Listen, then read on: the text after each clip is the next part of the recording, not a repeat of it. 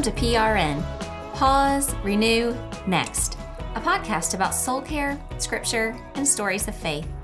I'm Jenny Detweiler, and it is my honor and joy to bring you a biography episode today. I look forward to these each time, and I know that you do too. I love each and every woman of faith that I've researched for this podcast, and today's subject is no different. In fact, I think you'll come away from this woman's story inspired, encouraged, and challenged. I know I have. Today, we are diving into the life of Fanny Crosby. Now, if you've grown up in the church like me, you might recognize that name. I know you'll recognize some of her music. Here are a couple Blessed Assurance, Jesus is mine. And To God be the glory, great things he hath done.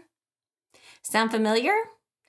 I never thought I'd sing on this podcast. It's funny. But you can't talk about a hymn writer and not sing some songs, right? You might even know a couple of things about Fanny Crosby. For instance, I knew that she wrote hymns and that she was blind, but really that was about it. Well, those are two key points of her story. But as I found out, and as you soon will too, there is so much more to this woman than that. So without further ado, let's jump into her life story, shall we? Frances Jane Crosby was born on March 24, 1820. She lived with her mother, Mercy, her father, John, and her grandparents on her mother's side. When Fanny was six weeks old, she came down with an illness. A passerby doctor offered to treat her and put hot poultices on her eyes. Her infection cleared right up, but due to the faulty treatment of that quack doctor, her eyes had been burned from the hot poultices, and there was permanent damage. The burns left thick white scars over her eyes, and she lost her sight at six weeks old. Other than a few flashes of light, she never saw again. If you look up pictures of Fanny, she's always wearing dark glasses, and I'm assuming that's to cover up her eyes and the scars. Within that same year, Fanny's father died unexpectedly.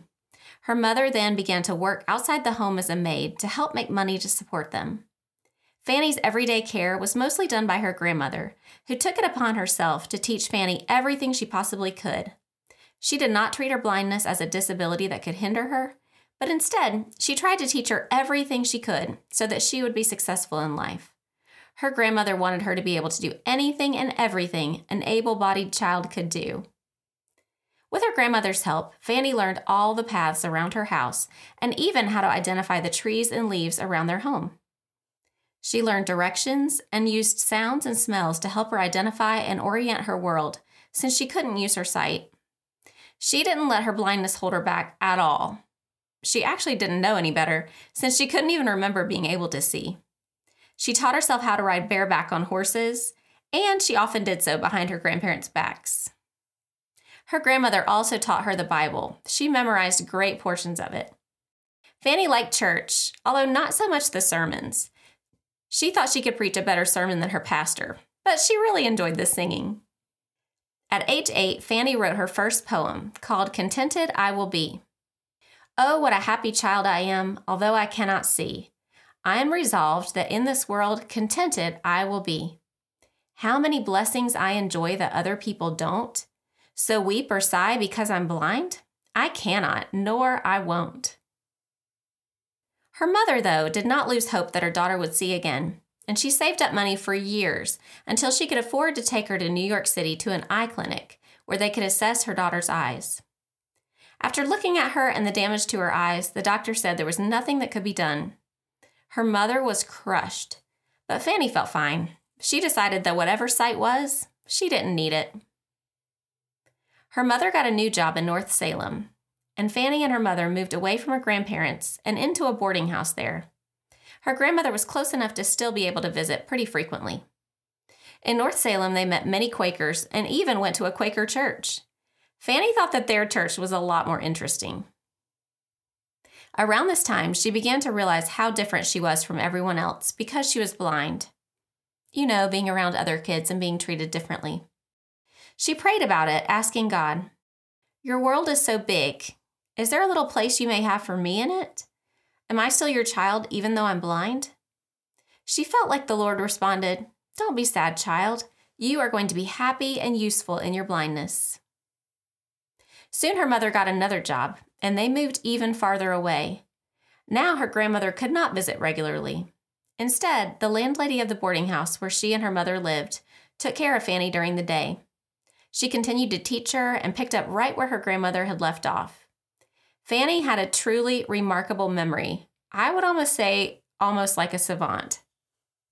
And with the help of her grandmother and the landlady, Miss Hawley, she memorized a lot of the Bible, like whole books. She and her mother began attending a Presbyterian church where Fanny got to sing in the choir. She loved it. The deacons wrote some of the hymns that they sang, but the songs kind of got on Fanny's nerves because she felt like the music and the words didn't really match up. She felt like if she could have written the songs, she could have made them fit together better. Fanny's grandmother died, and Fanny began to agonize about whether or not she would ever see her again. She really didn't know if she was a Christian. She had learned that you had to remember your moment of conversion, but she couldn't think of a specific instance when she had actually believed in God. This fear and worry continued to rise up now and again over the following years. Fanny was so talented. She could sing, play the piano, play guitar, and she was a gifted storyteller. She was also a very talented poet. However, due to her blindness, she was unable to go to school. So even with all of her talent, she wondered what kind of future she could possibly have without an education. One day, though, when she was 15, her mother came home with news that would change her life. They had discovered that there was a school for the blind in New York City, and they were going to find a way for Fanny to attend. So very soon, Fanny left everything she knew and moved to the Institute in New York City. There, she soon found her niche. Lots of people were just like her. All the students there were blind, and their education was tailored to meet their needs. She met many friends there and loved being able to learn. Her only difficulty was math. She just could not understand mathematics. Her friend Anna was a math whiz and tried to tutor her. She learned addition and subtraction, but multiplication almost did her in. She met with the head of the school asking if she could please stop taking math courses. He was adamant that she would learn. She finally mastered multiplication, but division was almost the death of her. Finally, the head of the school excused her from math lessons. Oh, Fanny, I understand. Math is not my favorite either. Math was not her forte, but language and music came to her like second nature. She wrote poems as easily as breathing and wrote one for every occasion. She began to gain some notoriety around the school for her writing. She was asked to present a poem often and for many occasions. One day, though, the superintendent of the school pulled her into his office to encourage her but also to reprimand her a little bit. He told her to continue to pursue poetry, but not to let it create so much pride in herself. She still had many ways in which she could learn and improve her craft, and maybe she should not accept so much flattery from other people. He encouraged her to always give credit to God for her talents. At first, this devastated Fanny.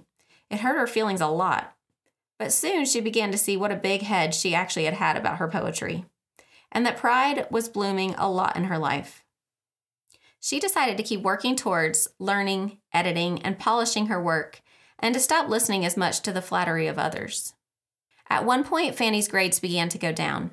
Mr. Jones, the superintendent of the school, told Fanny that she could not write another poem for three months until her grades began to rise again.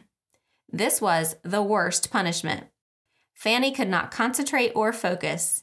She hated it, and soon her grades began to get even worse. After six weeks, Mr. Jones changed his mind and let her begin writing again.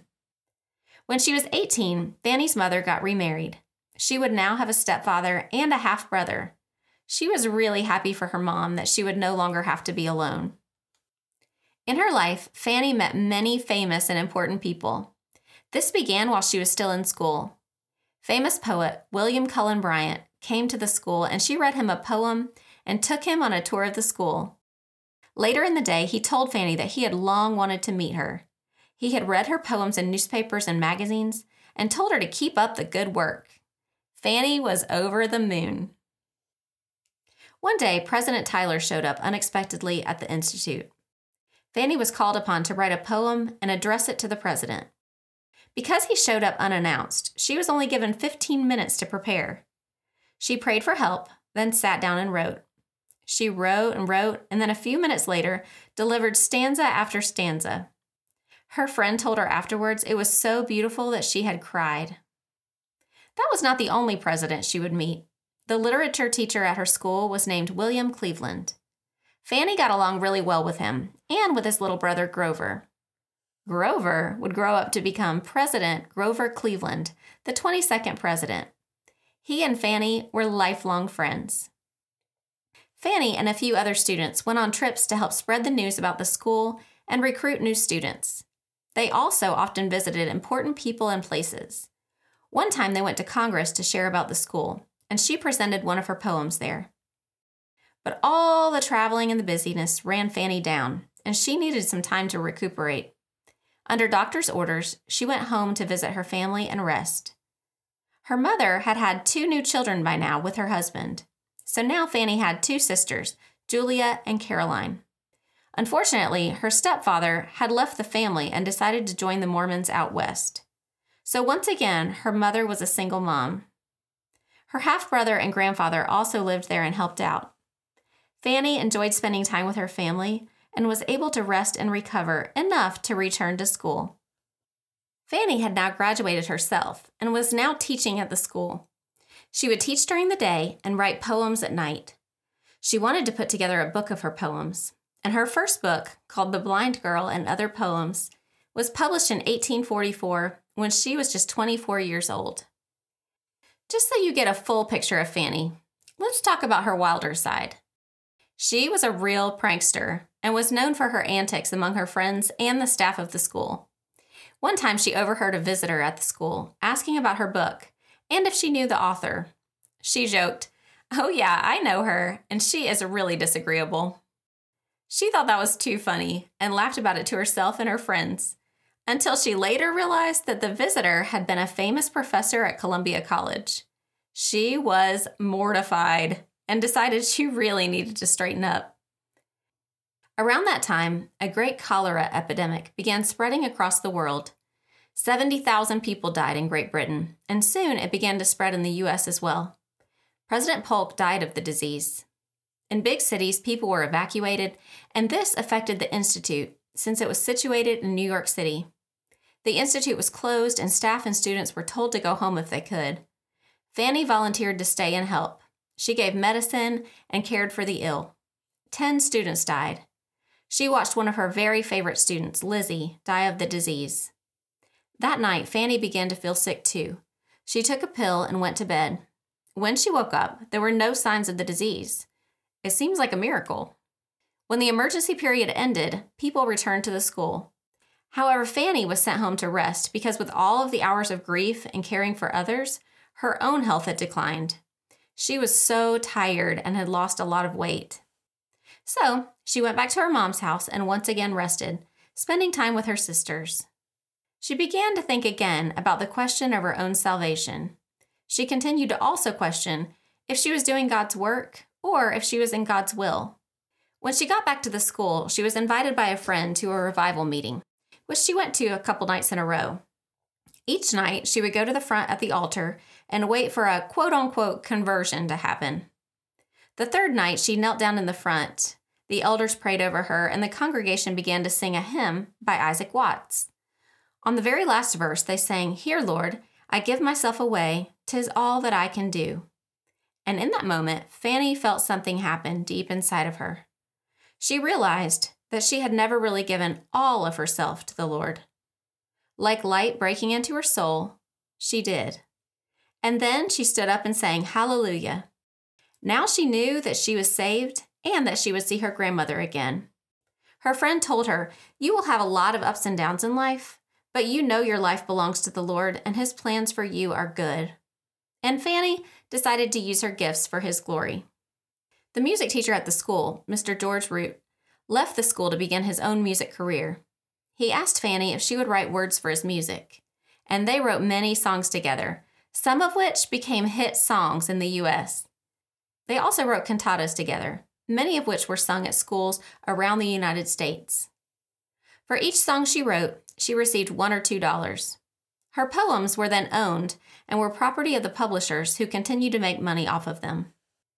Fanny had a special friend at the school, Alexander Van Alstyne, who was 10 years younger than her. He too was blind. She had started out as a sort of mentor to him, but as he grew up, they began to have mutual admiration for one another. She lovingly nicknamed him Van. He was a very talented musician and a kind person. They fell in love and decided to get married in 1858. They married and moved away from the school to a house outside of the city. There, she kept house, did chores, and kept a garden. Van was an incredible piano and organ player and made a living playing for events around New York. Fanny soon became pregnant and they were overjoyed. However, when their daughter Frances was only weeks old, she died in her sleep. It was a hard blow for both of them. Van was away frequently for work, and Fanny grieved alone in their house. They decided together that it would be good for her to stay busy and be around people, so they moved back to the city. There, they found rooms for rent for blind people near the Institute.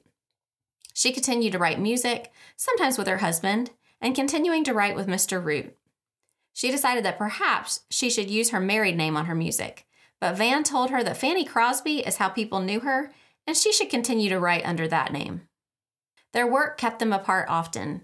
In fact, some of the time, due to convenience and work, they lived apart, and Van often lived with benefactors who were paying for his music, while Fanny lived in the middle of the city. She loved living in the midst of diversity and cared deeply about the people around her. Where she lived, there were many poor people, as well as immigrants, and a lot of ethnicities. Fanny was deeply against slavery and was a proud abolitionist. As the Civil War approached, she came out strongly on behalf of the Union. She even wrote songs supporting the North. Many people joined the war effort or joined the army, including Fanny's brother. Fanny wrote patriotic songs, and some of them held absolutely no kindness or mercy for the South.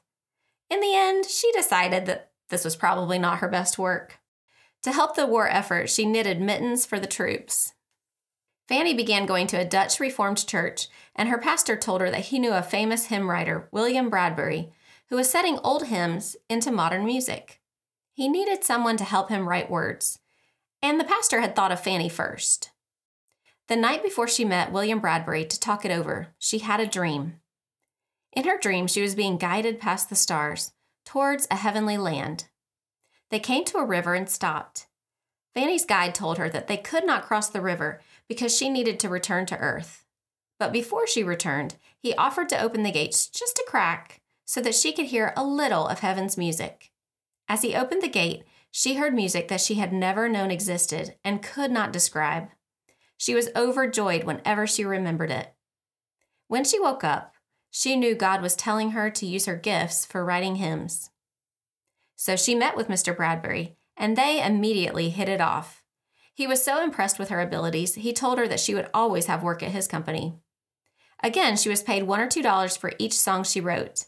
The pay remained the same her whole life. All of the profits and royalties went to the publishers, as they do. Fanny loved her work, though, and she was content. She wrote many Sunday school hymns and knew she was doing God's will. Before she wrote each hymn, she asked for God's blessing. The Civil War finally came to an end. Fanny had been able to meet President Lincoln, and she thought that he was one of the finest men she had ever known. When he died, she wept. Fanny was being asked to write hymns with other people as well. A lady named Phoebe Palmer Knapp became a good friend of Fanny's. She also played music and told her that she had composed a melody but didn't have words for it. She played it for Fanny, and quickly, words began to form in Fanny's mind. Just like that, the hymn Blessed Assurance came to be. In 1866, Mr. Bradbury died, and Fanny felt she must finish the work where he had left off. Fanny met another man whom she often worked with named William Doane. He wrote music for hymns but needed someone to write the words, so he and Fanny made a great team. When she helped him write the first hymn, he paid her for it. She thought at the time he had paid her one or two dollars like she was used to, so she accepted the money. But when she went to the grocery store to buy food with it, she found out that he had paid her $20. Of course, she was blind, so she hadn't known that when he gave it to her. Fanny became good friends with both Mr. Doane and his wife, and she was able to write words for over a thousand of his compositions. His music was catchy, and it was easy to pick up the melody and sing to. Since many churches would not have hymn books, their music needed to be easy to remember and to sing. One time, Mr. Doane asked her to write a hymn including the words, Pass me not, O gentle Savior. She agreed, but could not think of anything. She was drawing a blank. A short time later, she visited a prison where she was asked to speak. While there, during the service, she overheard one of the prisoners say, Good Lord, do not pass me by. His words stuck with her, and that night she went home and wrote the hymn. Mr. Doane finished the music, and the next time she went back to the prison, they sang the new hymn there Pass me not, O gentle Savior. That night, as she spoke, some of the prisoners gave their lives to Christ. Another time, Mr. Doane showed up unannounced at Fanny's apartment shortly before he was to leave for a trip to Cincinnati. He said, I need a hymn written before I leave on this trip. If I give you the music, can you write the words for it? She went into her back room, shut the door, and prayed. In 40 minutes, she had written the hymn, Safe in the Arms of Jesus. She dictated it to Mr. Doane, and he took it with him. This hymn reminded her of her sweet baby who had died, who she believed was safe in the arms of Jesus. The hymn also struck a chord with many other people, and for the rest of her life, Fanny was told by many how precious that hymn was to them and people would stop and share with her their own stories of how the song had ministered to them or to their loved ones. The great D.L. Moody came to New York City for a revival with his famous singer and song leader, Mr. Sankey. They had been using some of Fanny's songs in their revival meetings, and Fanny was able to meet them. They asked her to write more songs for them, and she, of course, said yes and felt really honored. Fanny wrote many hymns for the publishing company Biglow and Main. It was one of the two biggest publishers of hymns at that time. For them, she wrote 5,959 hymns. Can you imagine? In fact, she wrote so many hymns that she was asked to start writing under pen names so whole hymnals wouldn't be filled up with only her name. So she came up with 204 pen names, some like Sally Smith and Julia Sterling. Fanny had many secret talents, but here's one. Remember, she had to memorize what she'd written so that it could be dictated because she was not able to write them for herself. She was writing so many poems and so quickly that she was able to dictate two different poems to two different secretaries at the same exact time. And she didn't mix them up. That's wild. One of her coworkers remarked, I don't know how you do it. Your memory is a gift from God. In response, she said, each of us has a gift from God. For me, there is only the little library in my mind that God has given me to use. Her coworker responded, And your heart, Fanny.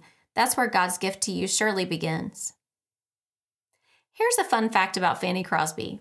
Whenever she wrote or recited a poem, she would hold a small book in her hands. She could not read the book or write in the book, but somehow it helped her. No one knows exactly how. Fanny was getting older now, but her energy did not wane. When she was asked to travel and speak, she almost always said yes. She was also doing outreach in her community and with her neighbors. She said, Blind I may be, but I have two good hands and feet to use, as well as my mind. She helped weekly in the Bowery, a New York City neighborhood known as one of the worst slum areas of the city. So she would go in the morning to the office to work, and at night she would write. In between, she would do mission work to those in her area. She wanted people there to know that no one is too far down for the love of Jesus to reach them. She felt like they really didn't need their sin to be pointed out to them. They already knew plenty about their own sin. At one point, Fanny was offered more money for her hymns, but she refused. She felt like she was content just to have a hand in God's work. She said a hymn is the song of the heart addressed to God. At the age of 80, Fanny suffered a heart attack. Her sisters came to see her and decided she could no longer live by herself. So they packed her up and she went to live with her sister in Bridgeport. She agreed to this arrangement as long as they would help her get back to New York whenever she needed to. They all agreed. Ira Sankey, the singer for D.L. Moody that Fanny had often worked with, arranged with her sister to pay her rent and a weekly stipend. Fanny soon recovered and started to work again. She might be in Bridgeport now and in her 80s, but Fanny would not be stopped. She started volunteering at a local mission there and a local hospital. While living in Bridgeport, in 1902, a telegram came that her husband Van had died of a stroke. Fanny was deeply grieved. They had remained faithful to each other for many years, although they did not always live together due to work. She found comfort in her grief by continuing to write hymns and staying busy. She said, Rest is for old people. I don't think I would live a year if my work were taken away from me. Ira Sankey had aged himself and was now totally blind. She found out that he was sick and went often to visit him. Fanny would read the Bible to him when she visited. How, you ask? From the library in her mind. And they would sing songs that they had written together. She lived with her sister Carrie for six years, but then her sister also passed away. So at that point, Fanny went to live with her niece Florence and her husband Henry, who Fanny nicknamed the Governor. At 93, she was still speaking and traveling with the help of her niece. She got to the point she could no longer travel, so she instead welcomed visitors who came to see her. She had a mild heart attack again at home, and the doctor said she would not live many more months. She could not do much physically now, but she continued to write hymns and pray. Her old friend, Mr. Doane, was ill, and Fanny was asked to write a hymn for him. Of course, she did, and although she did not know it, it would be her last. She wrote, At evening time it shall be light. Fanny fell ill and passed away at home with her family on February 12, 1915, at the age of 94. She was almost 95. Her funeral was the largest that Bridgeport had ever had. Crowds lined the street, and each person at the funeral was given a violet, which they threw into the casket, because violets were Fanny's favorite flower. At her funeral, her hymn, Saved by Grace, was sung. The New York Times wrote about her that her hymns had spread to every country in the world where the Christian religion had reached. Fanny once told D.L. Moody, I'm so glad that the first face I'll see will be the face of the Lord Jesus. Friends, what an incredible lady! What stands out to you from her story? So much stands out to me about her her talent, her selflessness, her desire to care for others, her desire to use her gifts for God's glory. But more than anything else, this quote from Fanny stands out to me and summarizes it all. She said, I'm shut away by my blindness from the distractions of the world, and it is not an affliction, but a gift from God. Wow, she saw her affliction as a gift. Let that sink in. It kept her from the distractions of the world. It makes me wonder how might your afflictions actually be a gift in disguise? I encourage you to think about it. I know I will. What resonates with you from her story? I would love to hear about it. Comment under today's show notes or join the conversation on Facebook or Instagram. You can find me there at Pause Renew Next. If you'd like to learn more about Fanny Crosby, believe me, there are so many resources that you can look into. The main ones I used for this podcast episode were The Blind Girl's Song by Lucille Travis from the Trailblazers series. And 50 Women Every Christian Should Know Learning from Heroines of the Faith by Michelle DeRusha. Well, next week, you can look forward to another Soul Care Reflection episode. I'm Jenny Detweiler with PRN. Pause, renew, next. May you be encouraged on your journey with Jesus.